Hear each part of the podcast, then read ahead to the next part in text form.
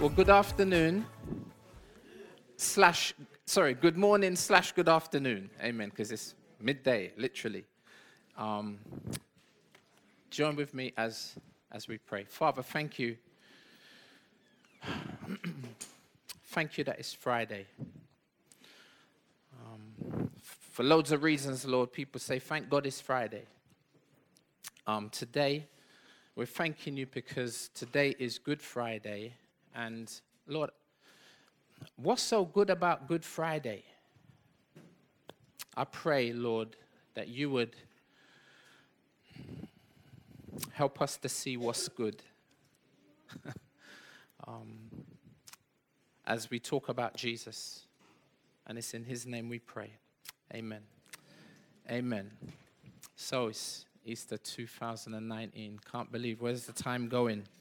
It's nearly Christmas. Today's message, today, don't do that, all right, don't wish don't wish our lives away, right? So look, today, the message today is really simple. It's called Light and Love. Would you help me just by repeating that for me? Light and love. Priscilla gave a little squeak. I don't know why, but praise the Lord. I say amen to that. Light and love. Now, when it comes to Easter, let me just ask some quick questions, right? What are some typical Easter foods? All right, that's the food. All right, confectionaries. Come on, we have to work with my list. Confe- all right, so chocolate eggs, right? Easter eggs. Um, all right, turning now to kind of foods, but not so much real kind of food. Paste, think pastries. All right, hot cross buns, right? Hot cross buns. Now, if you're if you're from the Caribbean, right, we don't really do the hot cross bun thing, right? But although, but although hot cross buns are nice, slice them, toast them, little butter, hot cross buns can work. But at Easter time, particularly if you're from the Caribbean, bun and cheese, right? Now, I tried to work this one out, but I'm not sure if I got it right, so forgive me. I'm just trying to be culturally relevant. If you're from Nigeria, talk to me. What did you say, my brother? Jeez. All right, then, so I got it right. Amen, amen. I wasn't so sure about the pronunciation, but Fred John, it's it's like a kind of pasty. Um, um, it looks like mashed potato in a sense, I think. No, mm, yeah. All right, let me just. All right, let me stop quick while I'm ahead, right? Amen. Okay, praise the Lord. Um, but it's got a fishy flavor. Has it? No. Sometimes you eat it with fish. All right then. And it would be fair to say, at least at Easter, many, many cultures eat fish, you know what I'm saying, kind of as opposed to meat or in conjunction sometimes with meat. Amen? Amen. It's Easter. Now, how about places that are associated with Easter, especially, especially Holy Week? Because, you know, that's how this week is described, Holy Week. Now, it's hard not to. It's like, if this wasn't in the news recently, maybe many wouldn't know what this particular place is called, represents, geographically, spiritually speaking. You know what that is, right? So me and my wife had the privilege of being able to go to Paris, and we actually visited Notre Dame, had the, the privilege to... Uh, has anyone ever been? Like, if you've ever been, like, inside the building is incredible. Now, now, whether or not it's worth, is it one billion pound they've raised now to re- re- regenerate and rebuild the, bu- whether it's worth that much, I don't know, but that's that's an issue for another time. But how many of you know, especially this week, thousands of people visit, visit Notre Dame in Paris. And, um, and you know, N- Notre Dame... Inside the inside the actual building, I don't want to call it a church, because how many of you know the church ain't the building, right? But how many of you know inside that building were like loads of really, really um, priceless historic relics? And um, like when the building went up and started burning, everyone was worried, obviously for the building, but then people were also concerned that that the relics that were in there were, were not going to be um, salvaged. They were going to actually go up in the flames, right?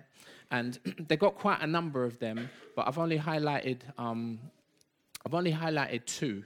Now, that's the outside of the church, and then it's in, in the center. When you're inside, that's what the stained glass windows in the center look like from the inside.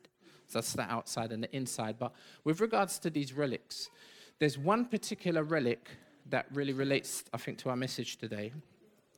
Um, and it's, do, do you know what's contained in this gold case? It's apparently supposed to be one of the nails that nailed Jesus to the cross. Now, whether that's true or not, it's... Pr- All right. Right, right, right. Right, right. Okay, amen. All right. All right. So I'm not suggesting that it's real, you know. Boy, Mister Carnegie, take it easy. Jeez. Boy. You know what? You gotta be, you gotta be careful when you step up in this pulpit, you know. Jeez. And that's a good thing. What a blessing that is. You know what I mean? You look, don't take heretics lightly. Jeez, um, Pete. Praise the Lord. But look, the thing is there, innit? I'm just saying. I'm just saying, this is what they say, right? I definitely don't subscribe to it being real, but I'm just saying. Also, you know what else they got in? What else they got in there? Hold, hold, hold, hold on to your hat, Mister Carnegie. Have you seen? They've also got, can you see what this what this is depicted to be? It looks like the crown of thorns. And there's, uh, literally, as, as I was looking online, you can see, particularly this week, they hold it like one of the priests will hold it, or they have it on a kind of like a like, like that gold that, that thing that you can see. It's like a lectern, and people literally come up to it and kiss it. You know what I'm saying? And then it's wiped with a like a, a sterile wipe, and then people queue up. Hundreds of thousands of people queue up to kiss it. And as you can see, like it's, it's, it's, it's the, the crown of quote unquote crown of thorns is inside that plastic case, and then you've got the gold business going on around it, right? And um, a nail that held Jesus on the cross and the apparent crown of thorns. Um, so at this particular time of year, we've got particular types of food. Then you've got particular types of places like Notre Dame. And then you've got these relic. You've got these particular relics that specifically... Well, go on, Toby. Hi, bye. And with regards to, to just historical items, how many of you know there are paintings that go back, go back hundreds of, like centuries, again, that depict our topic today, which is obviously the, the crucifixion. And I think, you know, days like this can be very sobering, and they need to be, but, you know, I felt that um, what we really kind of need to do was just be encouraged by the message of, you know what I'm saying, the crucifixion, which is not bad news, it's actually good news, you know what I'm saying? And um, yet it's a combination of bad news and good news. And, and again, we'll get to that in a moment. Now, um, I mentioned paintings. There's a painting by somebody who's called, um, I have to look at it because I can't remember the pronunciation completely, but it's Caravaggio. And he has depicted Jesus coming off the cross. Um, we're not there yet. That's Sunday, so I, I didn't put that one up. But but there are a couple others. There's a, there's a guy called, and I nearly said a brother. There's a, there's a guy called Giotto. Um, and Giotto depicted a painting of Christ, depicted Christ in a painting. Again, this is in another church, quote unquote, in a building. Um, and you can see this depiction of Jesus on the cross. And um, this is from pro- approximately the sixteen hundreds. So you're talking about four hundred, it's a long time ago, right? And And the dates are really important. I want you to note the date, the sixteen hundreds, right? And then you've got another painting by a guy called Tintoretto. Tintoretto, and again, depicting the crucifixion. And this one goes back three hundred years prior to that, to thirteen hundred um, B C, um, A D or C E, right? And, and, and these are kind of, they call them alfres- they call them frescoes um, because they're painted straight onto wet plaster. And it kind of preserves the painting and the colors, et cetera. And, um, and now the one I kind of really want to, um, I say, focus on, or at least highlight, is one that was actually, I say, painted. It, it, this depiction goes all the way back, not to the thirteen hundreds, which is a long time ago. This one goes back to two hundred A D. two hundred A D. Have a look at this. This is called Alexamenos graffito, if that's a proper, I can't speak Italian or, f- or even French, I'm not sure. Now, I'm not sure if you can see it from where you're sitting. You might not be able to. Now, this particular depiction is what I have to call it. No, it's graffito, you know. It's not actually a painting, it's actually an etching. It's etched into into, into plaster. And if you can, maybe you can't make it out. So what I'll do is let me show you a picture of this graffito. And you can see it probably a little bit more clearly, right? Now, what you're seeing, what you're looking at, um, again, is from two hundred A D, right? So this is just historically speaking, that's massive, but I don't want to talk about the historicity today. But the depiction is of Jesus, and can you see how he's unusually portrayed? Look at what is supposed to be his head, his face. Can you see that? It looks like a lamb. It's actually, it's actually a donkey. Also known as graffito blasphemo. Kind of, you can hear where that go, where that's going, right? Um, or blasphemous graffiti. Like, graffiti ain't nothing new. And if you like, it's a very early attempt at satire. An early attempt at satire. So you know you buy the newspapers, especially the broadsheets, they have um, little cartoon depictions of stuff that's current. This was a depiction of an, an, an event that was historically quite current, you know what I'm saying? So like, there's nothing new under the sun. And they're trying to make a joke. Now, this is a piece of Roman graffiti scratched in plaster on the wall of the Circus Maximus in Rome, which has now been removed and is in the Palatine Hill Museum in Rome. It may be the earliest, note this, it may be the earliest surviving depiction of Jesus, and if so, it's the earliest known pictorial representation of the crucifixion of Jesus. The image seems to show a young man, notice, the image seems to show a young man worshipping a crucified, donkey-headed figure. The Greek inscription approximately translates in this fashion. Alexamenos sabiti theon, which basically means Alexamenos worships his God. Indicating that the graffito was apparently meant to mock a Christian whose name is Alexamenos. It's an ancient cartoon caption, if you like, of Jesus, notice, stretched out on the cross with a donkey's head, looking like a jackass. And, and, and then note the fool that's worshipping him.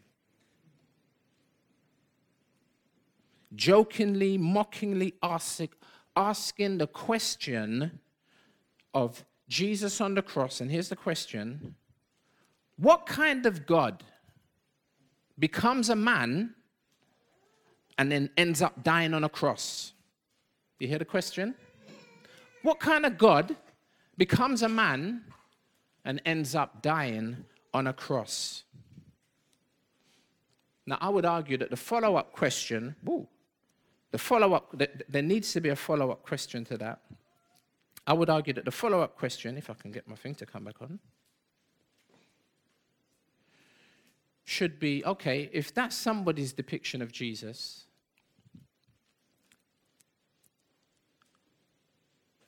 you know, they say if you hear a little bit, you hear one, you hear news come from one particular direction, you shouldn't always take that as read.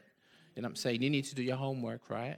So if we were to do some homework, the question would be, okay, so this is what somebody else thinks about God. Are there any other perspectives on, on who God is? Like, what is God really like? Is it this joke that's depicted here or otherwise? Well, two things, or should I say three things? I said my message is real simple today. I got three points. I said that our message is light and love, right? So my first two points are God is light and God is love. So first of all, God is light. God is light. From Genesis to Revelation, we see the revelation of God being light. Um, in Isaiah chapter six, and then also in Revelation chapter four, right, Old and New Testament, you see a verse that is pretty much um, mirrored. And the verse is, Um, Isaiah six verse three, Revelation four verse eight, and it says, holy, holy, holy is the Lord God Almighty. Holy, holy, holy is the Lord God Almighty. What we're seeing here is God being depicted, if you like, as distinct, as separate. And we would know that the Bible goes on to explain that God is pure, right? And if you know anything about light, we can get real technical, but we don't have time. But God is pure, and he's completely and totally, unequivocally righteous. John, who's the writer of the book of Revelation, also says in First John chapter one, verse five, he says, notice, God is what? God is light, and in him is no darkness at all.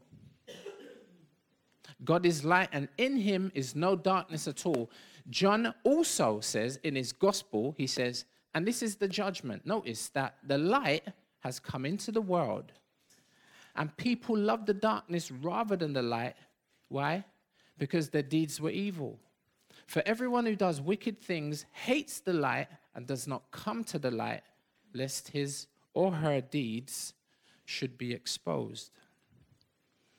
Now, you know what it's like, like just even last week, like we got some issues at home. I, I can't even go into it, right, in, in, in my house. And, and in the back garden associated with the house, I had to pull up some slabs.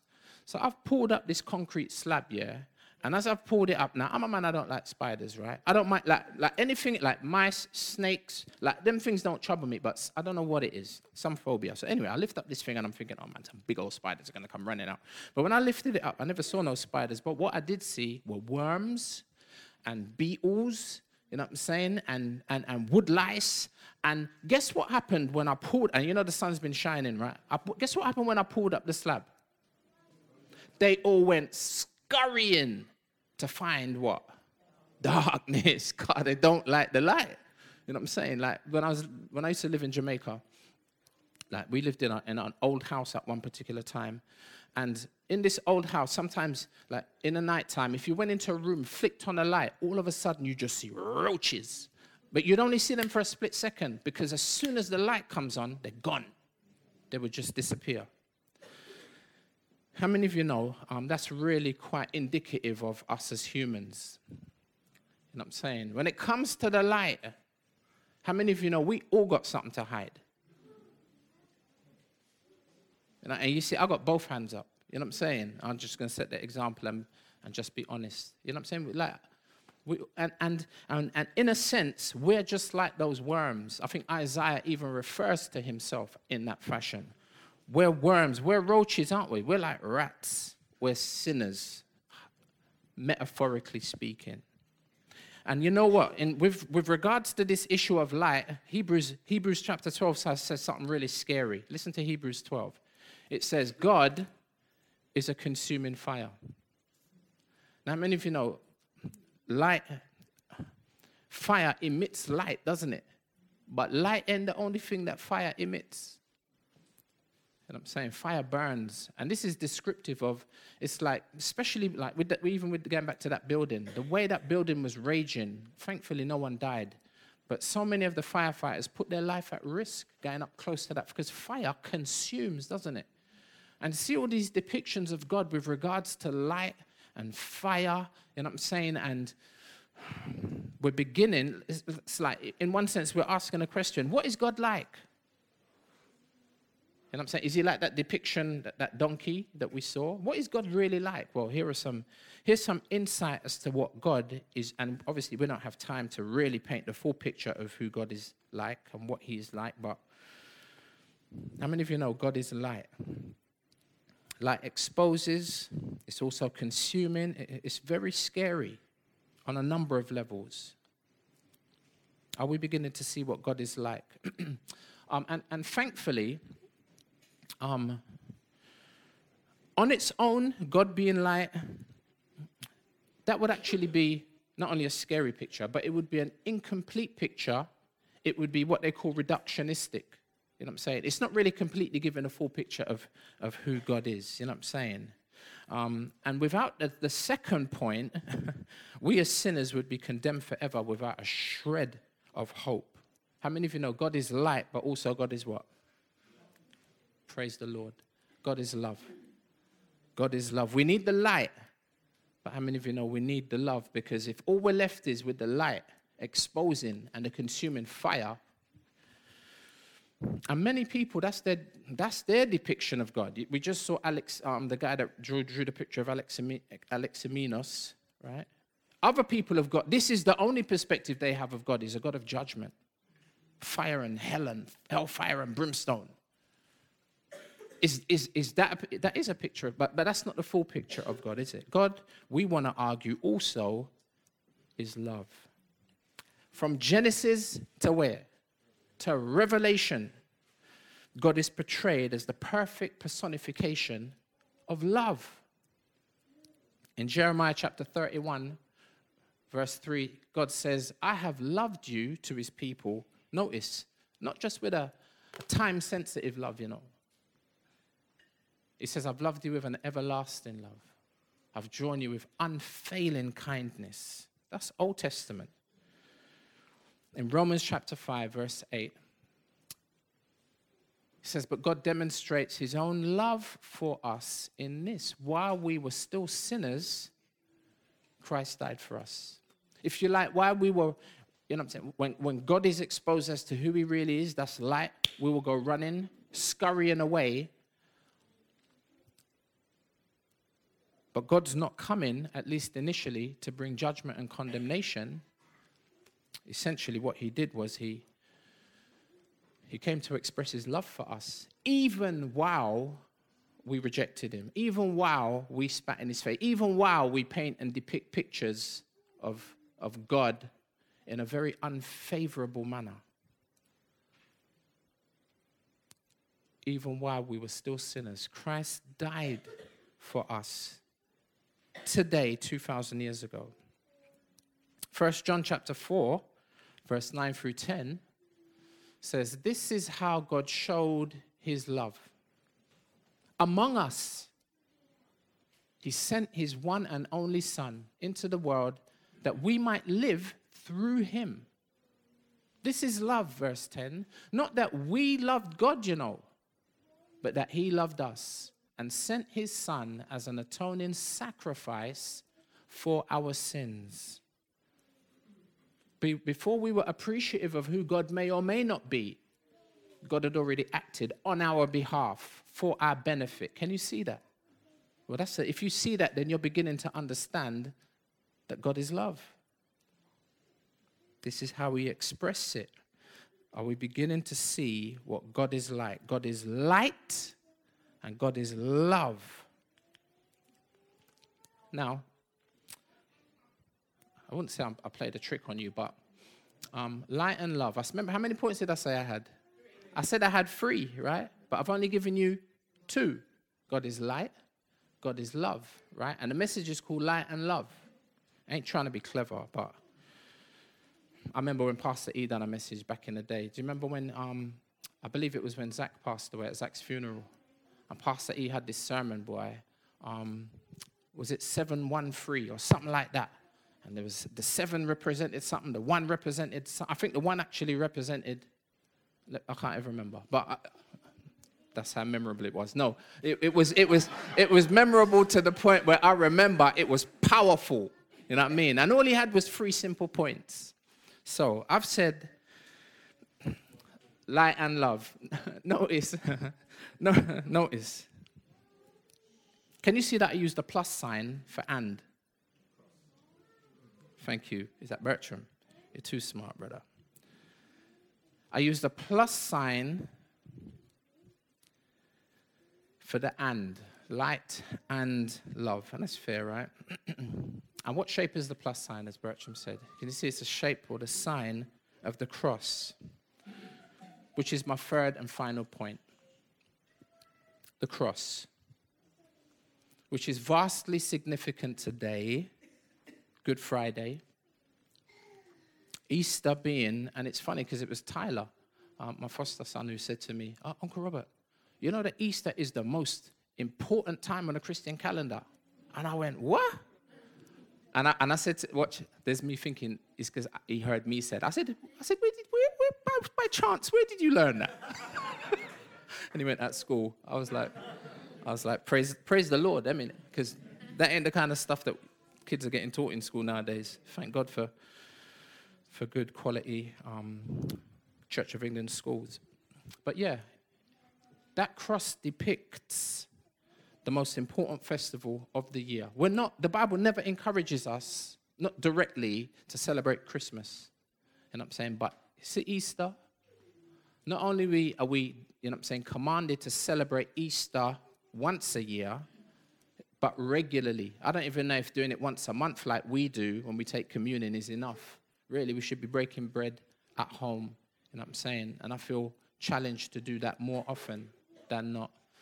Um, and, you know, it's like being a dad. I remember back in the day, I remember being back in the day when I used to get my kids and Helen and get them all together and, and I'm saying, and like, all right, we're going to do devotions. And I'm saying, and I'd be banging on the table because, I don't know, Jordan might have his phone out or, yeah, put your phone away. And, you know what I'm saying? Remember, I don't know if any of you experienced them days, them, them, them, like a bad hair day, like them. I don't want to say bad parenting days, you know what I'm saying? Because, I mean, we're talking about the Bible, but sometimes you can we can give our kids the wrong impression about God just because of not so much what we say, but the way we say it. And God forgive me for them times. Um, but I would like to think there was some blessing in us coming together in, you know, it, there's a way to do it. I wouldn't do it like that now if I had, you know what I'm saying, at least the opportunity with my big kids. And um, and maybe that, that can speak to you because we got loads of parents with loads of little kids. You know, so can I say, like, you can talk to me if you if if if you are, if you disagree with me theologically, but I never had a Christmas tree for about seven years, and you know, it was just it was just unfair to my children. You know what I'm saying? And so if if you feel that way, come and talk to me, innit? And I encourage you. I, I, I got scripture, trust me. You know what I mean? um, but, yeah, a word to parents. Parenting is not easy, and may God give you grace as you parent your children while they're young. You know what I'm saying? So they don't end up resenting God. You know what I mean? But they end up, you know, you know, emphasis. Sometimes what we want to do is we want to teach our kids that they must love God. Where really what we need to do is we need to teach our kids how much God loves them. You know what I'm saying? Um, because that's the message of grace, isn't it? It's what we've been talking about. God, Jesus died for us even before, while we were yet sinners, Christ died for us. So, the cross, so vital and so important. I'm, I'm going to let the scriptures speak um, as we get ready to wrap up. First Peter chapter three, verse eighteen says, "For Christ also suffered once for sins, the righteous for the unrighteous." Why? See, why the cross? In order that he might bring us, wretched sinners, to God. Galatians chapter three, verse thirteen says, "Christ redeemed us from the curse of the law, which we deserved fairly and squarely, bang to rights. Christ redeemed us from the curse of the law by becoming a curse for us. For it is written, cursed is everyone that hanged on a what? On a cross, if you like, on a tree." Second Corinthians five twenty-one, love this verse. "For our sake, he, that is God, made him," that is who? Jesus, "to be sin who knew no sin, so that in him we might become the righteousness of God." Acts chapter four, verse twelve. You know some of them scriptures that you memorize, but I won't try it because it's E S V. I learned it in N K J V. "And there is salvation in no one else, for there is no other name under heaven given among men by which we must be saved." Salvation only comes one way. And in John, John chapter fourteen, verse six, from the lips of Jesus himself, Bertram quoted it earlier. Jesus said to, to, to, to him, to those who were, he was speaking to, he says, "I am the way and the truth and the life. No one comes to the Father except through me." You hear the exclusive terms of Christianity. It's not that we're hating on anyone else. We're just saying Jesus is different from everybody else. You can't compare him. Ain't nobody celebrating anyone else's death and then, let me not give it away, his resurrection on Sunday. You know what I'm saying? You know the end of the story. Ain't no one else celebrating that. Now listen to these. But if you haven't heard anything that I've said, please listen to these two quotes really carefully because they have the potential power to set you free. John Stott, who's a, a Church of England minister who's passed away now, he said, as a commentator, good Bible commentator, he says, for the essence of sin is, listen to this, for the essence of sin is man substituting himself for God. True? While the essence of salvation is God substituting himself for man. Man asserts himself against God and puts himself where God only deserves to be. God sacrifices himself for man and puts himself where only man deserves to be. Man claims prerogatives which belong to God alone. Notice, God in his grace accepts penalties which belong to man alone. And it goes on. He says, at the cross, in holy love, God, through Christ, paid the full penalty of our disobedience himself. You want to know what the cross is about? He bore the judgment we deserve in order to bring us the forgiveness we do not deserve. On the cross, divine mercy and justice were equally expressed. Light, righteousness, which needs to judge sin, right? But at the same time, also mercy. They were equally expressed and eternally reconciled. God's holy love was satisfied. If you're here and you struggle, you're struggling with sin, like you don't feel worthy to be forgiven, or should I say even prior to that, you feel so overwhelmed with your sin, all you think you deserve is judgment. Well, you would be right, but today is a good day for you. It's a good Friday because today's the day when, G- when, when God expressed his incredible justice by pouring out his wrath on Jesus. But then there's a substitution that took place.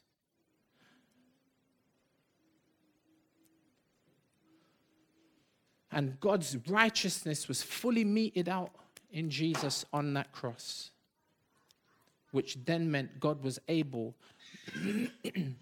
to provide us, who, has, who, who Jesus substituted himself for, to provide us now with his righteousness. You know, the Bible says God is the just, God is just, and he's the justifier of the ungodly. God is just, and he's the justifier of the ungodly. There's no other, there's no other religion, there's no other quote-unquote theology that, that, that reconciles our issues. I'm reading a book at the moment, it's called Why Jesus. I really recommend it. And chapter three is pretty much where I've taken a lot of my content today, not all of it. Um, I didn't completely plagiarize it, but this has been just a, ble- just a real blessing. Because it's the, the subheading is the continuing rele- relevance of Jesus in the twenty-first century. No other religion, no other theology, you know what I'm saying? No other, no other explanation on behalf of God reconciles these two issues. Someone says, oh, the Bible doesn't tell us everything. I know the Bible don't tell us everything, but you know what? The Bible tells you everything you need to know. That's what it does. About what is most important, and what is most important is the issue of our sin. If you don't believe me, wait. The Bible says, it is appointed unto man once to die. After this, the judgment. We will all have to stand before God and give an account for our lives.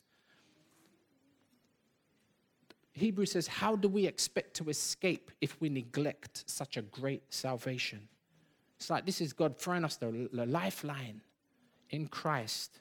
That's what Good Friday is all about. That's what Christmas is all about. And going back to our opening thoughts at the introduction, I admit, it would be intriguing, I say when I'm not looking at Mister Carnegie, it would be intriguing, it would be nostalgic to see, even to touch, you know what I'm saying, if they were real, the literal crown of thorns, or the nail, or the nails that pierced Jesus. But how many of you know these things, even if they were real, they're just symbols. Even the cross, even the cross, just symbols. Symbols that point to the most important event in the whole of human history. And if you like, that X, that cross, it marks the spot of all of human. It's the most important day in human history. And thank God, no one can take it away from us. History, time is marked by Jesus' life, death, and resurrection. Everything before him is B C. Everything after him is A D. What? You can't change that. You know, well, even though they're in the process of trying to change it.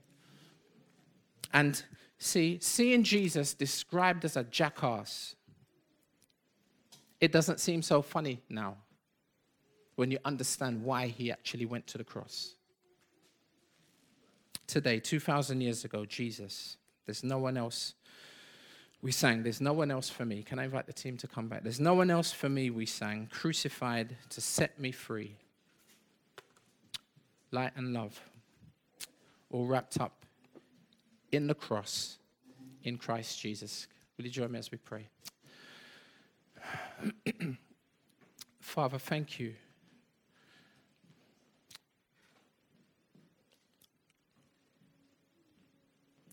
Father, thank you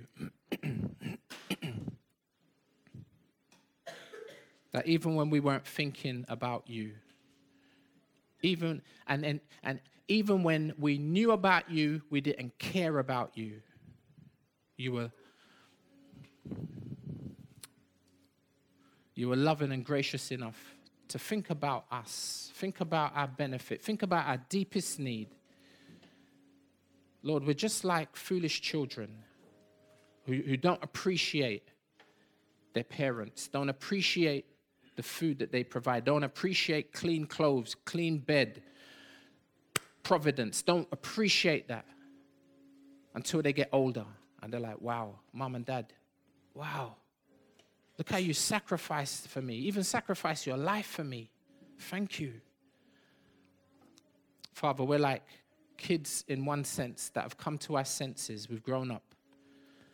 We look at this world and we look at this life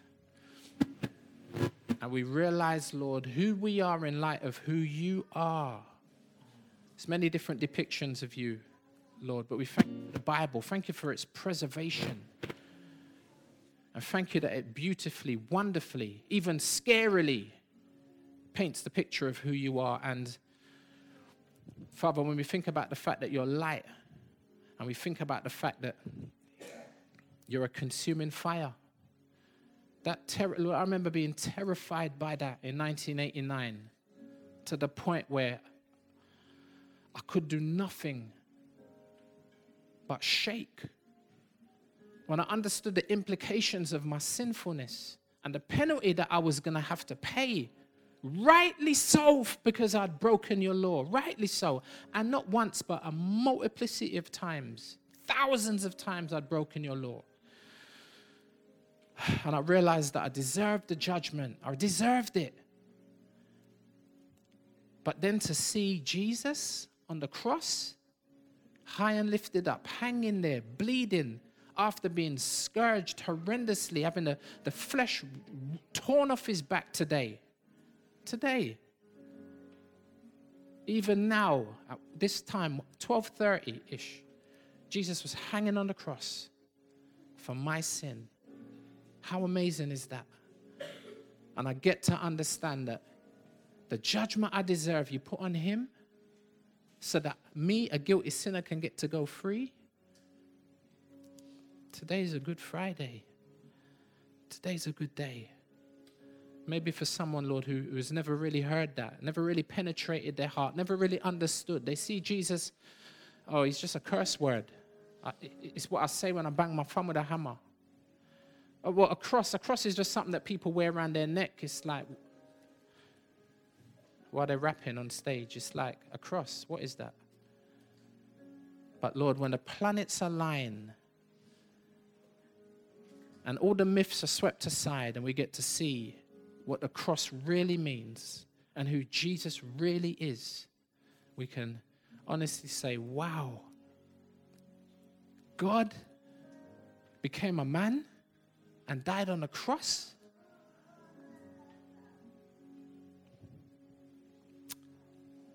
Father, for this time, we thank you in the name of our Savior. the one and only Jesus Christ. Amen.